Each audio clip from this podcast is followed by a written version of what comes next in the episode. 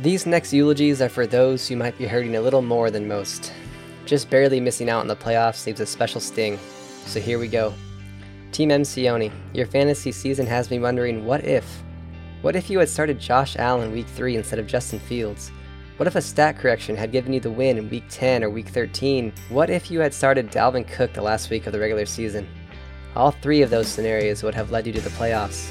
Instead, you look on from the outside. Hopefully, next year you don't have those miscues. See you then.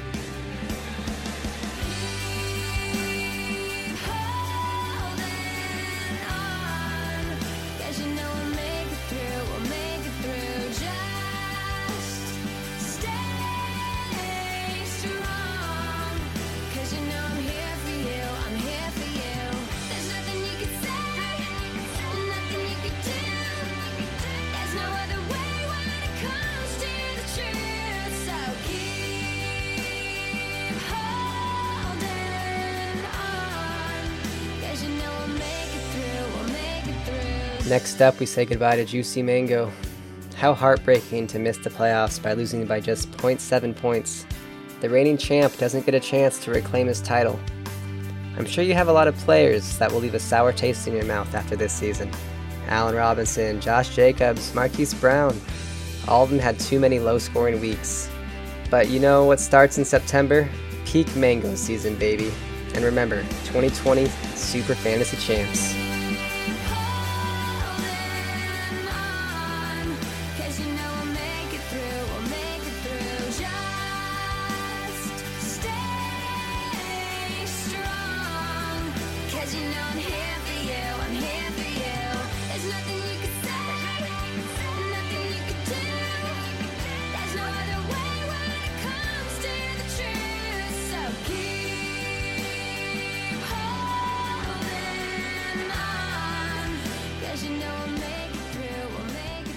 And now we say goodbye to Establish the Rum.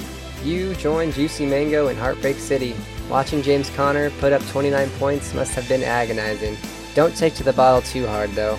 There's always next year. You had some great moves this year. Some great waiver wire work.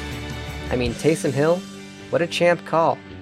But there's one call that will haunt you until next season. One name Jamison Crowder. See you next year, man.